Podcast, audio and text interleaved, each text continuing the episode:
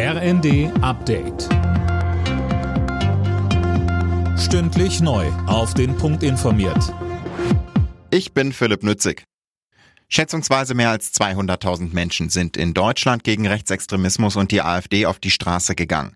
Die größten Demos hat es in Frankfurt am Main und Hannover gegeben. Einzelheiten von Mia Hehn. In Frankfurt am Main zählt die Polizei so viele Menschen, dass der Römer aus allen Nähten platzte. Und auch in Hannover wurde eine ähnlich hohe Teilnehmerzahl registriert. Die Kundgebungen gehen auch heute noch weiter. Dann werden größere Aktionen in Berlin und München erwartet.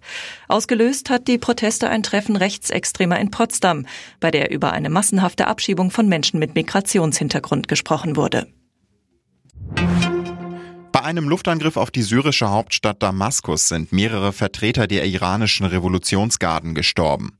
Jetzt macht der Iran Israel dafür verantwortlich und droht mit Rache. Das israelische Militär bekennt sich bisher nicht zu dem Angriff. Der Einzelhandelsverband macht Druck auf die Hersteller von Solaranlagen. Die Branche müsse aufgrund gesetzlicher Vorgaben Photovoltaik auf die Dächer und Ladestationen für E-Autos installieren. Der Hauptgeschäftsführer des Verbands Gent beklagt lange Lieferzeiten.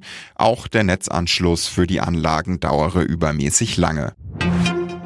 Bayer Leverkusen bleibt ungeschlagener Tabellenführer der Bundesliga. In Leipzig gewann Leverkusen das Spitzenspiel 3 zu 2. Dabei fiel der Siegtreffer in der Nachspielzeit. Die weiteren Ergebnisse. Freiburg-Hoffenheim 3 zu 2, Köln-Dortmund 0 zu 4, Heidenheim-Wolfsburg 1 zu 1, Darmstadt-Frankfurt 2 zu 2 und Bochum schlägt Stuttgart 1 zu 0. Die DHB-Auswahl hat bei der Heim-EM einen Punkt geholt. Gegen starke Österreicher kamen die Deutschen nicht über ein 22 zu 22 hinaus. Das Halbfinale hat Deutschland trotzdem weiter in eigener Hand. Allerdings müssen in den letzten beiden Spielen auch zwei Siege her. Montag geht's gegen Ungarn weiter.